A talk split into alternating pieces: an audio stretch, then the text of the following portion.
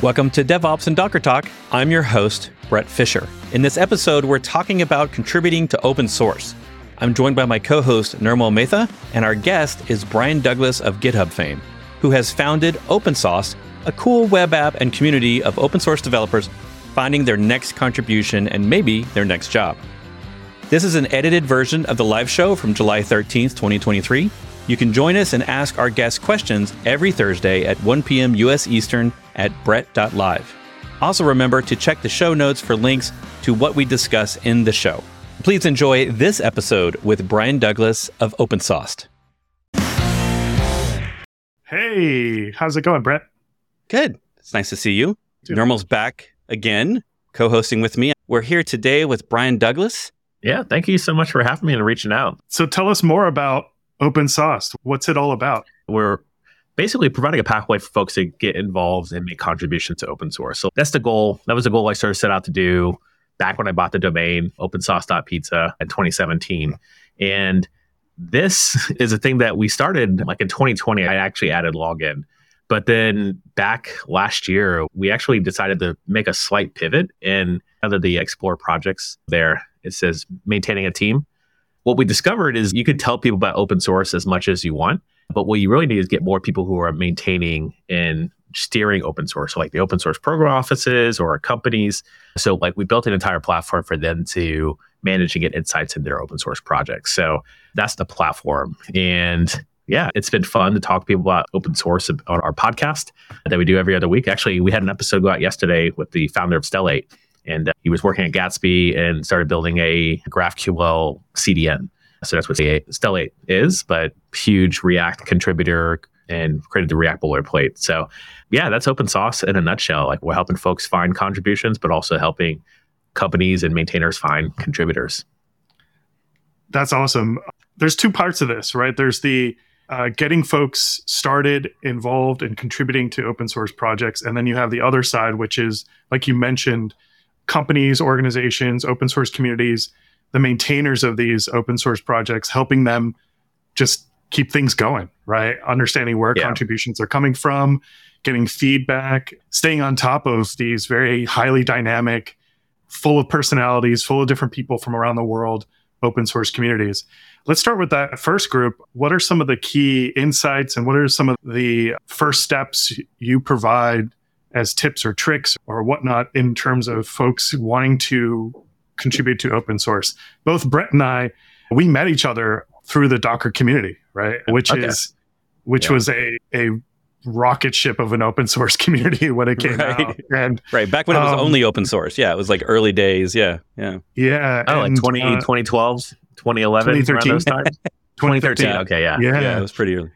And we've maintained our friendship and grown really great relationship over that time as part of the Docker Captain community and the open source communities, not only in Docker, but the ecosystem, right, of other open yeah. source projects that touches. So we, you know, Bret and I, I don't want to speak for Bret, but we, I understand inherently the massive positive impact on my life and career that open source has had.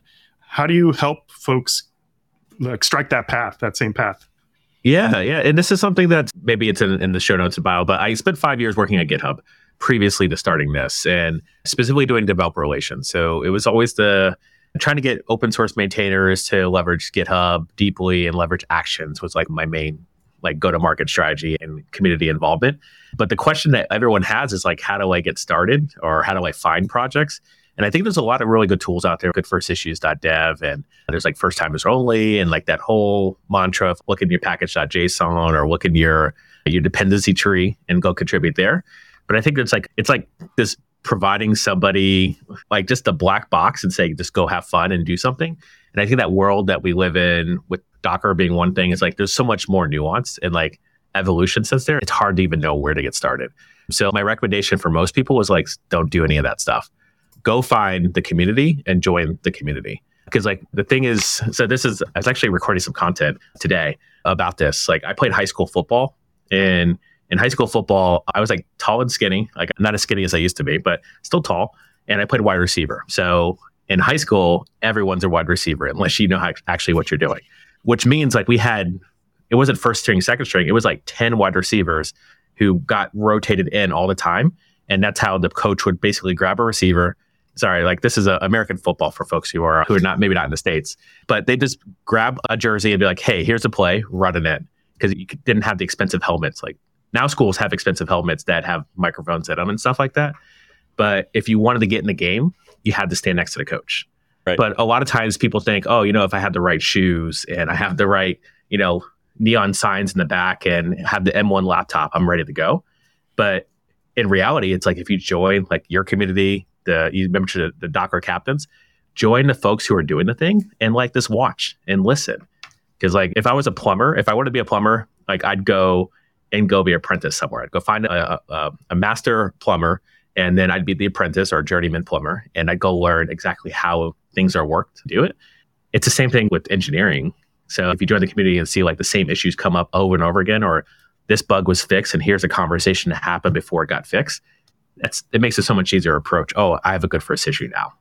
Yeah, I'm realizing now this is actually going to end up being the episode that I hand off to my students to come through my courses because they're often new to DevOps and they're often new to open source. That's not I don't do open source courses, but because they're learning, you know, all the latest tools, Docker, Kubernetes, whatever, they end up learning a little bit about this and realizing, oh, they they want to be involved, and they their first questions are often these exact same wrong questions of which project should I look to contribute to? What is the best open source project to go commit to?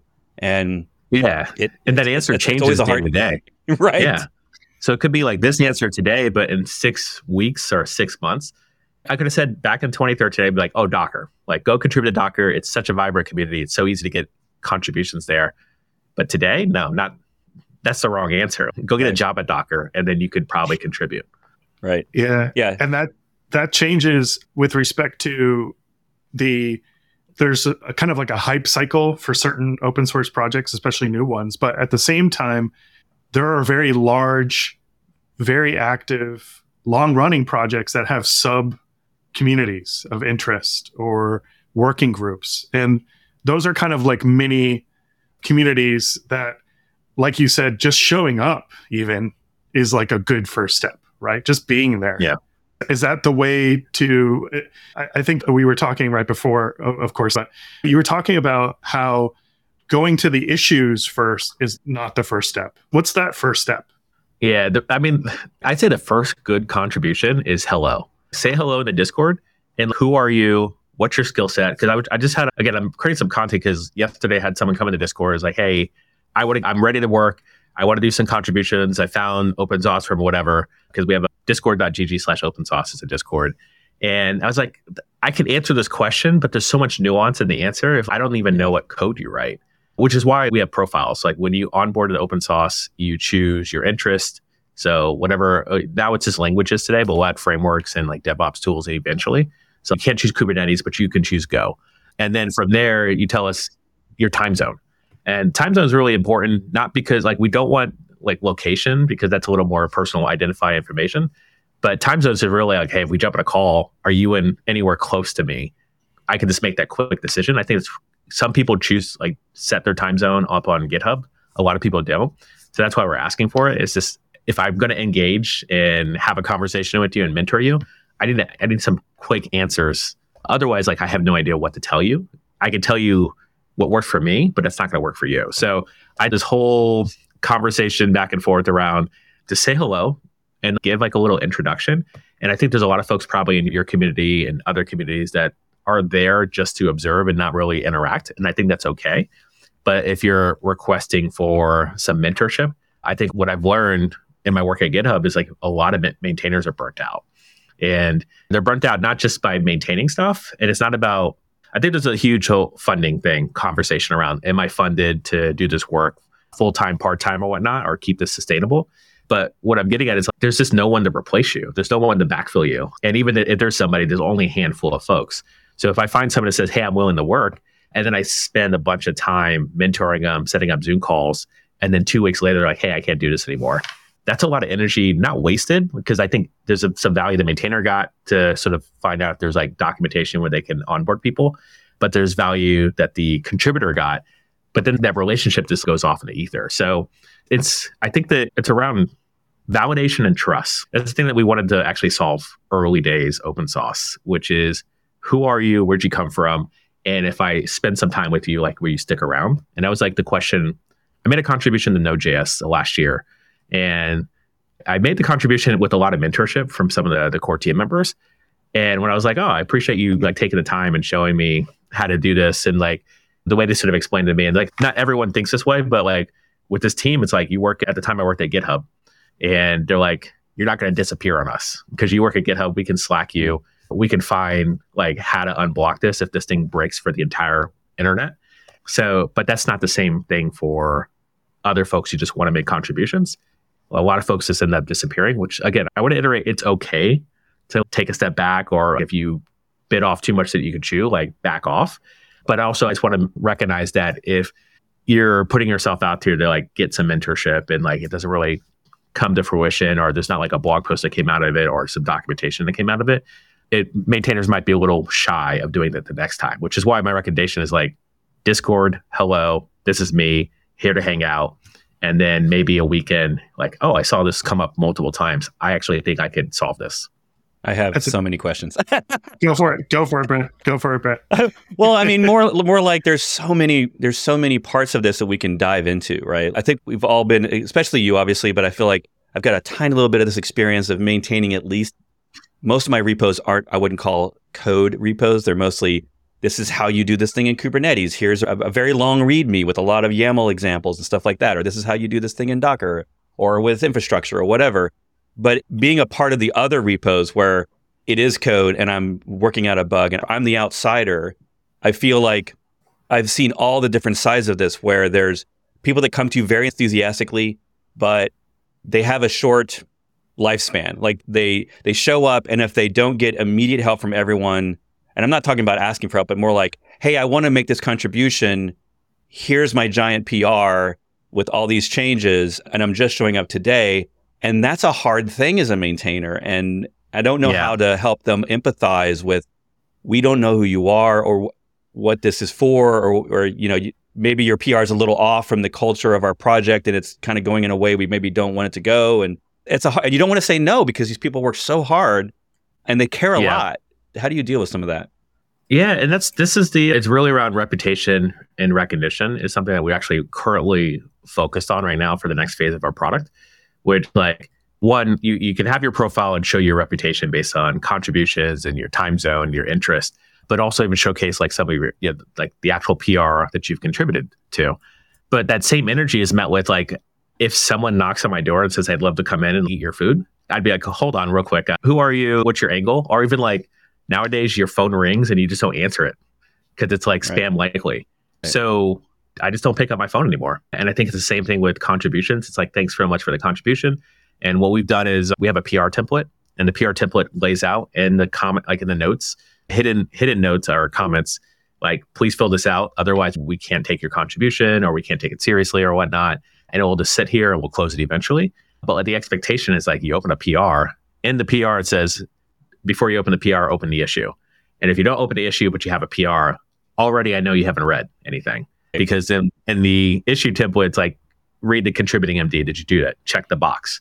And if you didn't check the box, then I know you didn't read it, which is actually, it's, well, that's not required to check, but the other one that is required is the code of conduct.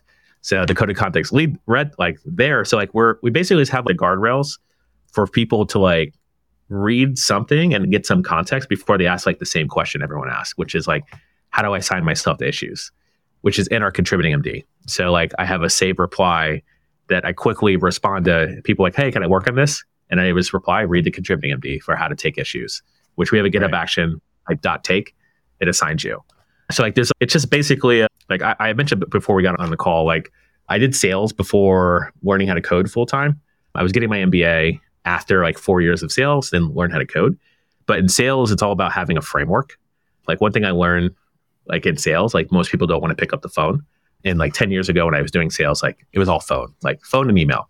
So I built a framework of what questions and what prompts to ask in the conversation to then qualify if this person is a sale or if this is like, it's going to be a dead end. So, like with our onboarding experience for open source, it's basically qualifying the person like, one, if if communication is poor, then the first thing you do when you open up a PR is like go to our Discord, have the conversation, find me on DMs, like we'll unblock you, but you got to show some effort to get to that point where you can get unblocked. Otherwise, like I've got all the systems in place. Of I know it's going to be a high touch, low impact contribution, so we'll just let it sit for a bit.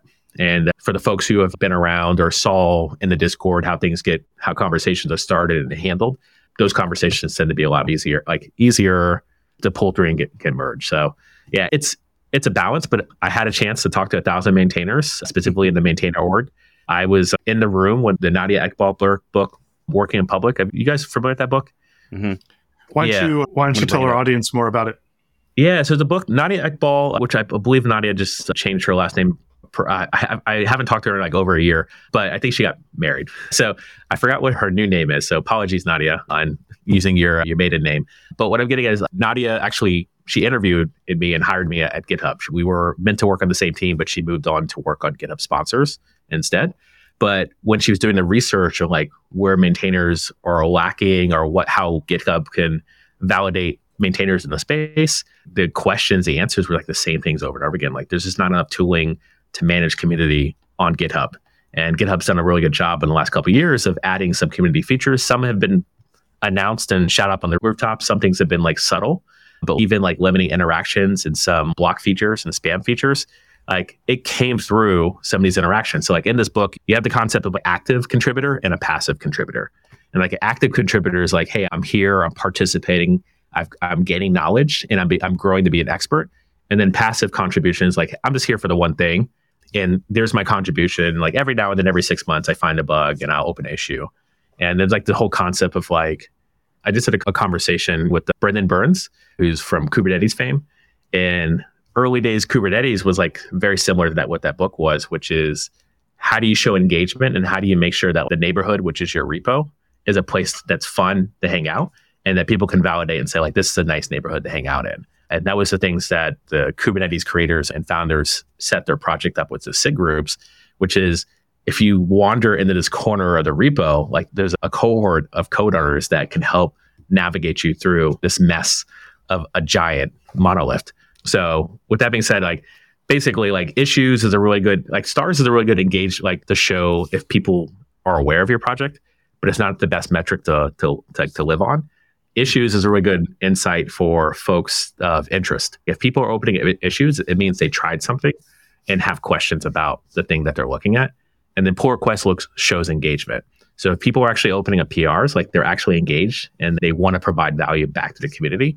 So when you see that transition from issues to PR and like sort of that framework that we set up in open source, now you can see going back to my sale, what I was talking about with sales, the funnel. Like you can see someone started the repo, but you want to go from star to PR. So what's the drop off of stars to issues to PRs? And it's not about like over time, but it's like how many stars today, how many issues today, how many PRs today. And today is like not a great time box, but like in the last seven days, that same number of like that shows engagement and shows how people are converting in the funnel. And like very few people convert from stars to actual PR. But there right. there's an interesting insight there that we're actually working on with our hopefully in the future for our CLI to you can just see that pipeline in the future. Oh, it's not a sales pipeline. It's more like a, con- a contributor and engagement pipeline. That's interesting. Yeah. It's like a yeah, contributor opportunity pipeline. yeah, it is. And this is the other thing. Like when people are like, I need to find something to work on, what projects? I always 100% always recommend people small, early projects. The Changelog Nightly is a newsletter that shows uh, projects that got like, I'm going to, I'm to share a lot of the secret sauce, but if you get 50 stars on a new project in one day, you trend on GitHub and most almost mm-hmm. any other trending algorithms. If you have over five contributors, you trend a little better on the, the GitHub trending. But I guess what I'm getting at is people want to make contributions and make impact today. So if I don't know who you are, I'll just like give you a random trending repo that I know needs help because they're trending because they just started and they have zero documentation. And those are almost always the best projects to contribute to because it's like almost free form. Like you do whatever you want, right. and they're this like they're happy to see you. But if you go Green to Kubernetes, they're like, yeah. exactly, and it's like that's where you really like you get to show yourself and cut your teeth on like building a name for yourself because what usually happens is that energy turns into more popularity and that energy that goes documentation and better readmes and better issue templates, that's what fuels growth for most open source projects. It's just people just know what to do when they get there. It reminds me of the kind of what the CNCF the landscape tries to do a little bit where they try to show you the health of a project and of course they have all these metrics and I don't know what that backend algorithm looks like but it reminds me of you know I have friends that they will they have open source projects and they every once in a while one of them will bump into the top 50 on GitHub or whatever and on the trending page and they get all excited and I don't really ever understand how that all happens. And inside the communities, we sort of joke that stars stars mean everything, but stars mean nothing. You know, it's yeah. I think it was Matt Williams on the show was joking with because I told him my strategy with stars is it's my it's like my bookmark. I know that I've been there if I've mm-hmm. started. Yeah. And it's not it doesn't indicate that I use the product. It just means that I've seen this page before. I've been here and know about it. I just yeah. forgot. And yeah, repo repo read later. yeah, that, yeah, that, that was the original feature though. If you remember Twitter early days, like the what is it a heart now today? But it used to not be a heart. It actually used to be like a plus or a save for later. Mm. And that's how liking worked. Is you like something, so then you have a list of likes that you can go back to. And that's also very similar to how GitHub stars work. It's just like you star it. So if you go to your github.com slash your username slash stars, you can see everything you've starred recently. Yeah. And it's just, I used to, when I was streaming and had guests, I used to pull up people's stars in this pull up, which is like a really cool engagement thing. But just tell me why you started this repo. What's, oh. tell me about this project. And most people would be like, oh, I started because this, or I saw it here. And it's a really, really good, if you want some like quick little That's, YouTube short content, it's like perfect fodder for YouTube short. We're doing it on uh, the GitHub live streams, and then we fell away from it. Open Source Friday is a stream that I kickstarted at GitHub. But yeah, I mean, it really comes down to like you save it for later, but now it's become something even more. If so many people are saving your project, it means there's interest, but very people know how to convert those stars into something of like, hey, I saw you start my project. Would you like to do a thing? Which is, it's, I wouldn't recommend doing that. It's, a, it's very uh, slimy. I do know some companies are very big nowadays that use stars as a conversion funnel, and their onboarding documentation was basically star the repo like midstream as you were doing right. the, you were doing the onboarding guide. And I think they actually they started the repo for you. I GitHub shut this down a little bit a while ago, but there's a webhook to star repos and you can like do it behind the scenes. Yeah. Yeah. start everything's gameable. So other than PRs, like you can't game PRs, you got to do the code review. So speaking of uh, kind of engaging from a first time contributor standpoint, what's a way to effectively start that relationship with that community, with the maintainers, and establish yourself as someone that is trustworthy for continued activity, right? You talked about that stranger coming into your door asking for food.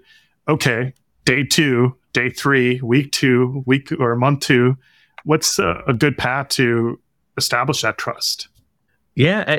so this is how I did it. And then I'm telling you how we're, we wanted to do it for our users of open source. Okay. I worked at Netlify two jobs ago. I was hired as employee number three to build app.netlify.com, which is like the dashboard to deploy all Netlify apps. I there was a correlation in like blog posts that I wrote about my time at Netlify and the code I was writing and like user growth. So like I got pushed more and more like, hey, great job, write more blog posts, go speak at that conference, totally fine, we'll pay for your ticket.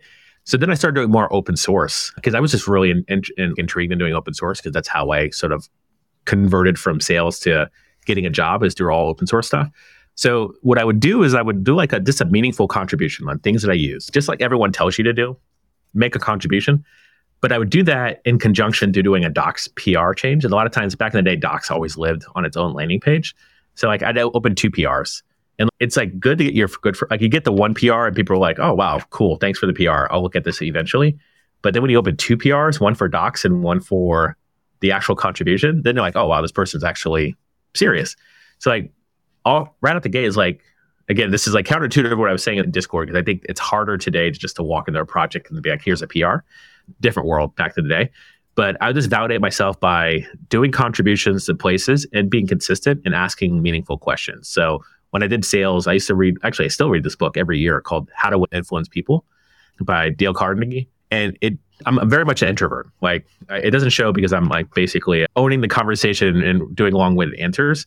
But in that book, the way they explain is you need to have them talk about themselves, the person you're talking to. And which is what I did in sales. And pick up the phone and be like, hey, what's the weather like in, in Indiana? Or hey, did you watch the game yesterday? It's like all this sort of underhand pitch or, you know, anyway, like this is a bunch of random stuff, icebreaker yeah. stuff. Yeah. Yeah. And actually, in particular, like I did that. And I was actually reflecting on this yesterday. I picked up the call, a phone, had a conversation with a person. I was selling IT networking equipment. And in passing, I was like, hey, tell me about your local sports team. And it was at Philadelphia Eagles. And he was like, oh, yeah. And like, oh, we had this big deal with the Eagles as well. I was like, oh, yeah, tell me more about this. It turned out the what I found just having a conversation with them is that the entire NFL and back in the early 2010s was converting to have Wi-Fi in every stadium, which was not every place. Like nowadays, you walk everywhere there's Wi-Fi, but 10 years, like 15 years ago, that wasn't the case. So my biggest bonus and my biggest sale ever was Tennessee Titans. I found out the next deal was the Tennessee Titans, and we got ahead of that deal and we were able to sell that. So it's as a contributor, it's like tell me like I need to talk to you. Tell me about this history. Tell me how the yeah. compiler works. Hey, there's no documentation on this. Can you give me a quick little run through and I'll write a blog post about how the compiler works? And what turns out is like everyone wants to talk about the thing they wrote. They don't have time to write the blog post. But if they tell you and then you turn that into content and documentation, then that yeah. becomes a meaningful contribution. So that's the long story short, that's what I was doing, making contributions and providing validation is like I spent less time talking to myself and what I wanted to get out of the conversation or the relationship and more about what value I can provide back to the project by mm-hmm. you tell me about a thing, I'll turn it into content. It can lead to a, a surprise, right? You might be going to a new open source project and thinking that the main concern is XYZ thing. And then you talk to yeah. that community and you realize, oh, you know, this subcomponent is really where the focus needs to be, or documentation, or you know, just using it, like you said, or having a video online of someone just using the tool for something cool is much more important, which isn't necessarily captured in an issue somewhere on the repo. Yeah. Right. Yeah. Yeah. It's, I think we had a contribution for a hot, hot that open sauce that pizza. In the search, we've got, uh, we put GitHub descriptions and GitHub has short codes for their emojis and we weren't rendering the emojis. So it, it would just render as broken Unicode basically. And turns out there's a library we can add uh, that turns out the person who maintained it saw that and was like, hey, I can fix this. So we got the contribution upstream, but it was like, yes, it's a problem, but there's like a there's a nuance to like how GitHub does short codes for emojis that we have to convert with. And we were able to walk into that situation. So like right now, our social cards for all of open source, same problem needs to be fixed. And anybody can just jump in there in the open graph repo and be like, hey, I heard Brian said a thing. I'm here to fix it and I literally have the P- I have the PR and the person who can mentor that person to get that fixed and explain the nuance right. of Unicodes and GitHub emojis and give you a whole history lesson. Just need to have a willing person to be like, hey, I'm happy to listen. And I think, honestly, again, I'm doing a lot of talking and you guys are doing the listening, which is great. You're getting me to talk. Perfect podcast host. But as a contributor, like you got to get, you need to listen and have yeah. someone like tell you the mm-hmm. thing and take notes and turn that what you just heard into value. Yeah. Yeah, that value is the key. Uh, otherwise, there's a asymmetrical kind of relationship. Like, why should anyone care, right? On either yeah. side. Yeah, yeah. And it's like you'll find out that like the test suite is broken, but because there's like a nuanced thing upstream that never got fixed, and you have like the maintainer has a fix but no time. And what a lot of times that I do is I just copy and paste the code I have in local in my like local machine or my local branch, and here's the code, here's the fix. Could you just do it? and that happens like all the time for me and other projects as well. Yeah. One thing that we maybe touched on, it might have been before the show, before we hit record and live stream, was at least for me, I have never I have never contributed to an open source project that I wasn't already using and passionate about. And yeah. so is there is I mean, we can all just say, well, you know, pick the project that you care about. And I, it's a weird hurdle that I feel like with my own community, these people don't even know what they're passionate about yet. yeah. They're probably using a ton of open source on their computer. They're probably using VS Code, all open source. Like they're probably using all these things. Yeah. But they haven't found that passion because I feel like that's almost a natural transition. Do you have any pro tips for someone who's maybe excited about everything but not focused on any one thing yet? Like how yeah. do they yeah, I, sometimes you got to fake it before you make it too, as well. So mm. it, you have an interest, and it's okay if your interest change. But it's the most important thing is pick something because then you can find out really quickly if you don't like it. Mm-hmm. So it's again like when I'm on a when I was doing sales, like you have to qualify the lead. So you ask the question to be like, is this an actual person who will purchase or is this a decision maker? And if it's not, let's not waste our time. I was actually talking to, for open source, we're doing some large enterprise conversations. And there's a CTO of a very, very big fintech that everyone's heard. It's like the underlying technology for banks. So don't, don't expose them. But basically, in the email, I got an intro. It's like, hey, Brian's doing a cool thing. This is what they've done so far. Would love to see if there's like an opportunity to work with you and your team. Huge team, huge business. And in the email back, they're like, oh, yeah, is this interesting? This is our focus for the next two quarters. And like the CTO was up front. And I appreciate that their blunt feedback was like, I don't think it's actually going to be a fit for us anytime soon. Sounds really mm-hmm. interesting. I can ask a couple other VPs of engineering if they're interested. But to be honest, like I don't think this is going to fit within our what we're actually sort of racing towards and can't really build an initiative around this. So I was like, thanks so much. Don't even bother like asking the VPs. I think based on what your goals are in the next qu- like the two quarters, like open source can live and die in two quarters. There's no point in me going back and forth to becoming best friends with the CTO of one of the most popular fintechs. So I was like, hey, here's some more here's some more context. I'll just follow up with you like sometime next year to see if it makes more sense when we have a, a better offering for what makes sense for you. Thanks for the mm-hmm. feedback. And like we ended it there. Like I didn't have to jump on a call. It was just an email back and right. forth because I could qualify really quickly they're not going to be a good fit for us. It would just be a lot of time burnt. But it's the same thing of if I see if I'm walking into a Rust project, which would be random because I don't write really good Rust at all. And but then I'm like, I don't know anything about the system engineering thing or what this compiler is doing. I can validate really quickly. I'm not going to be a good fit for this. I'm going to take way too much time from these this team to do anything meaningful. So, not that I don't discourage not trying. My, my the counterpoint is like just go learn Rust and go build projects with it and level up and do the Rust book and all the other stuff that you should be doing to learn Rust. So instead, if you're into, I talk to a lot of front end folks coming out of boot camps. Everyone wants to do React. Everyone's a full time job doing only React. Everyone wants to do just React components and never right. touch the backend. And uh, so if that's your interest, so be it. But just understand there's a lot of competition for getting contributions in React projects. So what if you did the step below that or a step above, like performance in React and like mm-hmm. translations in React or accessibility in React? That's so much niche that there's a way more opportunity for you to specialize and become an expert in that space as opposed to I just want to do React stuff. So yeah, so I don't know if I answered the question. I just gave a lot of anecdotes. No, no, that's that is a good answer. It's that's a good answer for a lot of different things, right? Try yeah. trying things and f- finding out that you don't like something is just as valuable as finding out that you are passionate about a specific topic. Another part is I found when trying to solve a problem, you know, you're on Stack Overflow, you're googling around, and you realize that there's not any really good guidance on how to do XYZ thing with XYZ tool, that's that's the gap, right? If you're on the hook for solving a problem and you can't find good guidance on how to do that with whatever you need to whatever tools your open source communities or projects you're using, well, be that person, right? Yeah. Be that person I that mean, creates that content. Nirmal, that's, that's it's crazy because the default response to that is I didn't find anything. I'm just going to move on to the next project. But the most people don't think, oh, I could actually fill in the blank here and write yeah. the thing that's missing.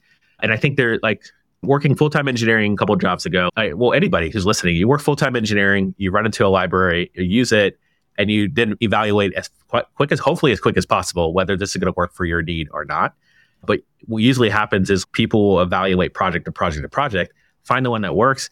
But that, I think when I was doing React like 2014, there was uh, very few Markdown rendering libraries that worked properly.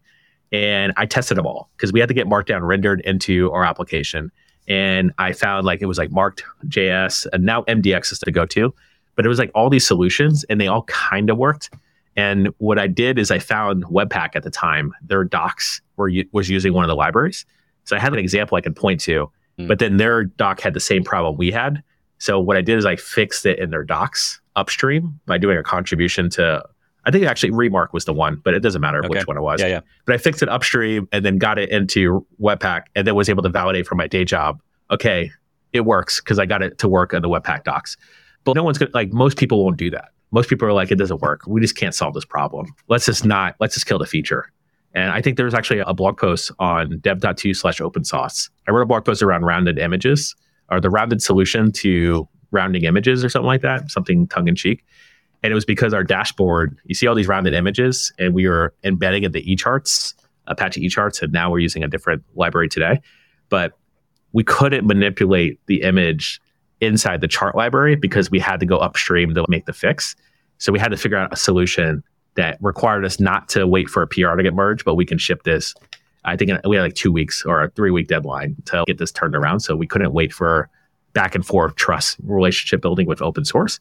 So I walked through all the solutions we did, and it at the time was when I was like sort of transitioning from doing full time engineering to just fixing bugs. So I ended up fixing it on like a Sunday afternoon after explaining all my reasoning, all the libraries I tried, how we would fix it, maybe upstream and approach that, even open it like I think another engineer opened issue on the our discussion on the project where just want to see if we asked a question, would the maintainer respond fast enough that then we would then proceed to actually make the upstream change. So long story short, it was like we ended up figuring a solution, but like we we explored upstream options, different libraries, and then ultimately decided to go with Cloudinary, which was the quick fix. But the goal is like to eventually go back to that library and make an upstream change so we can use it the way we want. Which in reality, actually, we I think we solved it just a couple weeks ago or last month, where our knowledge of the library of the chart library that renders all of our avatars was just really low. So we just leveled up and we actually we learned how to fix it without any an upstream change. But it was a documentation thing. That was the ultimate thing was a documentation change. So every time someone interacts with me, or we're actually currently hiring for, well, we're not currently hiring. We're exploring hiring next month. It's like we're always hiring basically at a startup. we just didn't know when we could pay you. Right. But, but yeah, so we're uh, yeah we're exploring different candidates that don't know where that they're candidates to to get a call out to work for us. And the first thing I do is I go check their contributions at open source and see if they have any sort of relationship with anything open source because of our yeah the field that we're working in. If you have open source experience it actually it does kind of help you stand out from other candidates. But open source contributions is not required to work at open source. I just want to point that out. But yeah th- like the idea is like you can actually showcase your resume your skill set. So what this feature is called highlights i can take my pr provide a brief description about the story behind that pr and now i have a string of highlights so in the event that someone wants to hire me for a job or reach out to me for content or conference talks, they have a good context of like, okay, Brian's did something. Let's have a conversation around this contribution that you did. So right. currently, all data is 30 days. We do want to have we do have some features and certain features that have 90 days, up to 90 days of data. But eventually, like you can just go back and start storytelling based on your contributions. This is pretty slick. Why contribute to open source? Why get involved in open source communities?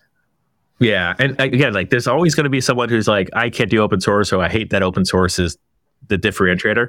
Yeah, tech was. I say this all the time. Like as underrepresented person in tech, tech is not equitable. And once you agree, then we can work to make it equitable.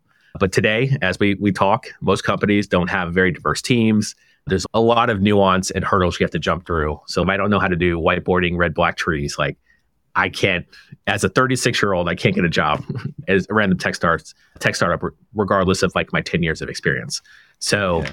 open source is like the backdoor into tech by like validating yourself to make contributions to like a random Meta project or a random Google project. Like it validates you that you've done the equivalent of what needs to be done to have to, to at least get an interview at the job. And I think if the what we've noticed in the last 10 years, more 20 years, is like there was a pipeline from Stanford, from Harvard to get people all in Silicon Valley based companies, which is cool. But what about all the other schools? What about the people who didn't go to school? If you didn't go to school, but you learn how to code outside of school, like you, are you less valid? Or if you built a startup and sold it for $10 million, are you less valid or more valid? Like it's all nuanced. And it's because we have no, like we have certificates, but like they're certificates, they're hand wavy. So like you get your, what, your, whatever, your Microsoft server certificate qualification. Like you can get Microsoft jobs, but at the end of the day, it's like, can you do the work and can you hit the ground running? And open source shows I can work like as a bootcamp grad like myself. I can show I can work with the team on software that's being leveraged by real life use cases, and then put that on my resume cover letter and share that story. Or I can show I can work remote because like most open source happens remotely through the internet. So like I got great communication skills. I can show all aspects that usually get asked in the interview So what I've been doing is I heard this guy at Microsoft. He was talking about a bunch of the diverse folks in the community. I was invited during Microsoft Build this year, and he was saying that he got a he was from an African country that I'd never heard of. It's like an island off the coast of Africa, and he went to school in the states to make a name for himself. He's got a job at Microsoft, and everyone celebrated back home because he made it. He was a big deal. And what he realized is like someone, and the reason that he made it into Microsoft because somebody mentored him and showed him the way, and he got an internship. But like when you go up the elevator and you like take that job, like his, his what he explained to me is like you got to make sure the elevator goes back down for somebody else. And so like my entire career has always been, can I send that elevator back down to show people this is how what you can make make a name for yourself in open source. So if you could showcase like again, t- you can work with the team, you've got great communication skills, and you could actually write code. Like that's all the stuff people are checking. And then when you get the interview, the hope is that at that point they just check to see if you're crazy or not, or ask you all the mm-hmm. situational questions. Right. Then it begins like an easier experience to walk into. So like I'm looking to really just turn the entire industry on its head and showcase open source as a way to showcase your resume, but also make it more approachable to do open source at work as well. That's awesome. Um, yeah, that is awesome. Thank you for taking that on. Yeah. one one other aspect of these open source communities is you realize that it's people. And you know, coming in to these communities, there's some big names that you might see like on on YouTube live streams and, you know, yeah. the main contributors to massive projects that are leveraged everywhere or like linux kernel hackers that are you know create components that we leverage every day and it, it might be very daunting to think about interacting with these folks but i find that the open source communities it's you realize at some point that's a really good way to directly interact with folks that you might seem like on stage and kind of yeah. far removed from your day to day.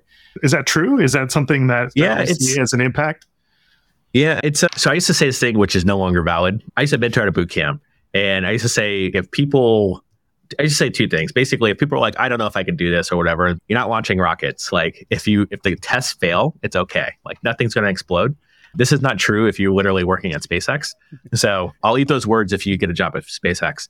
The other thing I used to say is like everything you're looking at has been written by a human, which again, I had to take that back because not maybe it was inspired by human or learned from a human code that was written.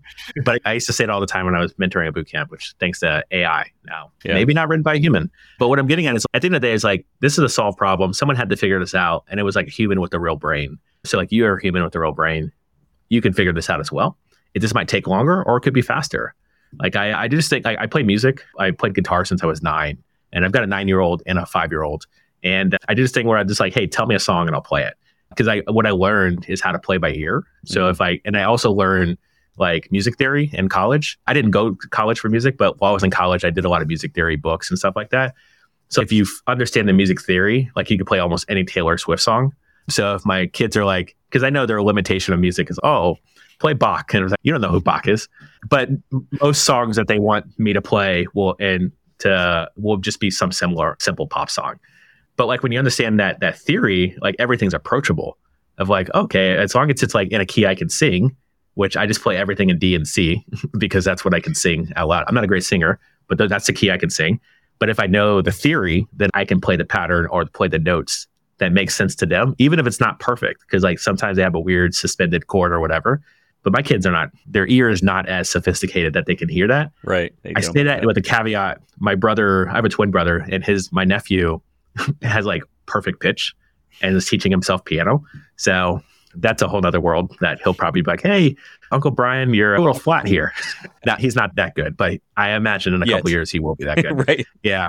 But what I was getting at is uh, everything's approachable. Yeah and perfection isn't the end goal necessarily. Right? No, it isn't. Because right. I think the best thing that I've done for my career is I sorry, I, have got a bunch of anecdotes, but I learned in my first job in San Francisco. So I moved to San Francisco, worked at this company called Block, and we had this hard problem with payments and trying to get like Stripe audit logs and stuff like working. And my the CTO I worked for was like, has anybody does anybody know anybody that works at another company has solved this already? Let's just ask them. And that blew my mind because I'm like, oh, we're working at a company that's like VC backed. Like we just talk to our friends about this problem and get answers. And the answer is yes. If you have a community and you're like, hey, I've, I've, I'm stuck on this problem, like 100% like walk into this Discord and be like, hey, has anybody seen this before? Like, how do we get unblocked? And I think we don't do that enough as a as an industry. The other anecdote I was I would share is I learned that same job. There was like how you pitch ideas and how you get buy-in, like in engineering things, is like they're not the worst idea. Because worst idea or first idea. And right. like when you there was a story that was told to me about producing movies. So if you're talking to a producer and they're like, hey, let's do ideas. How are we going to open up this film? How do we set up the, the entire story? You pitch the idea of, okay, we're going to hire a helicopter. We're going to fly the helicopter from the hills to the ocean, go around the pier of Santa Monica, and then go up to Pasadena to one park where we'll zoom in from the helicopter to the one person sitting on a bench. And then uh, that's how we open the movie. And they start a conversation like Forrest Gump. So the producer will be like, okay, how much is it going to cost? And they'd be like, oh, it's going to be like, I don't know, $2 million. And they're like, let's not do it. So instead, the producer will say, oh, let's just set up a still camera and open up with without the helicopter, start on the bench. And you give the worst answer because you want to get yourself to the second pitch. Mm. And the second pitch is actually, this is what I want to do. It's simpler, it's approachable. But what most people want to, they want to be able to say no to something, or producers want to say no to something. So the best thing you can do in an engineering sync or in trying to debug, debug a problem is throw out the worst answer. So like when I was solving that rounded images thing, I was just throwing out all the worst ideas of like, hey, why don't we just rebuild our own Cloudinary and do our own hosting through S3 and stuff like that? And yeah, engineers are like, no, we're not doing that. Is that cool? Why don't we just use this service instead? Oh yeah, good idea. Yeah, it's like the, it's like you're you're seating the room with their oh they're like well I, they weren't going to say their idea but suddenly now they're realizing their idea is better than yours. So so they're going to throw yeah. it out right? It almost gives them confidence. That, that I have to admit though that technique takes some you have to like let go of your ego and be willing to be yeah. wrong and that that is hard for engineers a lot of times particularly this one. What one thing on that is that we just named the new product that we're gonna it's like a side project but i got a five letter domain and we went through a bunch of names of oh let's do this let's do that let's do this. And i was like okay here's a couple of bad ideas and then we sort of marinated on it for two weeks and then we came back and like, we come up with a name and everyone's like no i got a name for you it's like out of left field I've got the shopping cart open. It's uh, unfortunately it's two hundred and sixty dollars for the domain, which I'll share in a couple weeks. But it's five letters, and this is the name of the project, and this is why. And I gave a whole sort of like how impactful and marketing and how people would remember it in their head. Like OpenSauced.pizza, like we own OpenSauced.com but opensauced.pizza is what I lead with because you'll forget open sauce mm. or how do you spell it open right. pizza, even if you spell it wrong, our SEO is off the charts. So like you'll figure it out eventually. Right. right. It is a wonderfully unique domain and it's always great to see successful not .com domains because a lot of us that have been around the internet for the longest time still think they're all inferior in some way. So it's always great when you see something and you're like, that works. That works for them. And it's to, to be true, they are inferior. It just takes a lot more work to yeah. to build the SEO. And I still can't email government entities with my dot .pizza because it just gets it gets. Okay, I've actually had some errors. Yeah, I've had some errors where people are trying to like. I think a HubSpot automation they couldn't start because dot pizza. So that I know they're trying to put me in automation. I'm like, no, thank you. I've noticed on, on some of these alternative domains, like social won't pick them up if you don't put in the HTTPS. It yeah. won't pick up that it's a domain unless you specify that. My wife actually figured out that if we just added www on the on the beginning of the domain, it will always almost work without having to put in the uh, URL parameters. But yeah, it's you're right. It is kind of, but we all like to want to. I have hopes. I have hopes the internet is, equal on all domains. It's getting there. Otherwise, we'll just start searching on TikTok anyway, so it'll be fine. That's true. That's true. The alter, yeah, this is the TikTok search in danger of supplanting YouTube search as the second one or whatever it is. Yeah, it's yeah. Well, thank yeah. you so much for being on the show. This has been a fantastic discussion. Honestly, I'm having a hard time signing off because I feel like there's so many rabbit holes we could go down. I hope that it, this becomes sort of my reference material for people wanting to get in and they're not really sure about, you know, they're thinking technically when they should think of squishy. They should think of the humans involved and find the places where those people are. I love that Discord is becoming more of a standard. I was I felt like our Discord server for our community was a little early. It was right around the time of when they decided to change the Discord language to allow companies or more than just gaming communities in their verbiage because I always felt like it was much more community focused and it was safer. It was a safer place for communities. So I'm excited that you have some there. And what is, how do we get to your Discord, by the way? Is there a short URL? Uh, yeah, open source, discord.gg slash opensauced. So you find it there. And I did want to mention too as well, we didn't talk about it, but I think your community would probably appreciate our pizza repo. So we built a thing called the pizza oven, which is a container that goes and bakes repos. So if you have a uh, URL and you want to get insights from your repo, you don't want to go into the UI and figure it out, we're we only started like two weeks ago, so it's still early days. But if you have ideas for insights you want to get from open source, open up an issue and uh, we'll triage it and put in the roadmap. All right. I didn't think this conversation today would make me so hungry, but now I got to go get some food. and, and we'll just throw a bunch of pizza slices on the screen as a way to make you not hungry. Yeah, it's got it's, Uh, it's all it's on brand. Yes, very much So so. pizza Well, oven, you said. Yeah, so open-sauced slash pizza is the, uh, the GitHub repo. So yeah, that's that is our CLI experience. Like you could also the goal is to eventually be able to self-host it for your GitHub Enterprise and get insights the same way you get on the RUI. But we just want to make it put more tools at the fingertips of maintainers and companies. And Yeah. this is our effort. I will definitely be sharing that with lots of groups that I know that are maintaining open source communities. And I think one thing that a lot of folks don't realize is the community itself looks at a lot of these stats to determine what direction to take the community in, right? Like what Yeah. to influence the roadmap, to influence all kinds of things. So it's really important to get good insights into the health of those communities. I feel like we could squander another good hour diving into other topics. Bret or Brian, any last kind of takeaways that folks should go check out? What's their next Yeah. action? What should they do next? Yeah. Yeah. If there's anything has been interesting to you and like you want to get involved in open source or you maintain a project, next action is uh, we actually are doing starting on the 24th, 100 days open source. So 100 days until the end of Hacktoberfest. So the idea is that we'll give you the tips and tricks and tools to get involved in open source communities and how to find them. And the goal is not make a contribution every day. It's not making 40 contributions or get a t-shirt. Like you could do that when you get the Hacktoberfest. We want to educate and this level up how you approach open source. And that's what we're doing for the 100 days. So sign up to open source, submit your, your willingness to participate in the 100 days, which is just do a thing every day, read documentation, be helpful in an issue, like touch a project in a meaningful way. And uh, yeah, hopefully the entire world will be better because of it. That's awesome. That's Perfect. Well, for those of you who didn't catch the thousand times we said it, you can you can check out OpenSauced at opensauced.pizza. You can find them almost everywhere. They have a channel on YouTube. By the way, your podcast quality, your production value is awesome. Oh, Kudos thank to you, sir. On YouTube, it's at OpenSauced. You're on all of the platforms. You just heard us talk about discord.gg slash OpenSauced. So thank you so much, sir, for being here. I'm excited about open OpenSauced. I signed up this week, started checking it out. Yeah, let's do it. Happy to happy to empower the community. Brian, I hope to see you somewhere on the internet and a PR somewhere. Bye, everybody. Excellent. Cheers. Stay saucy. Stay, stay saucy. I like I'm it. so hungry. Thanks so much for listening, and I'll see you in the next episode.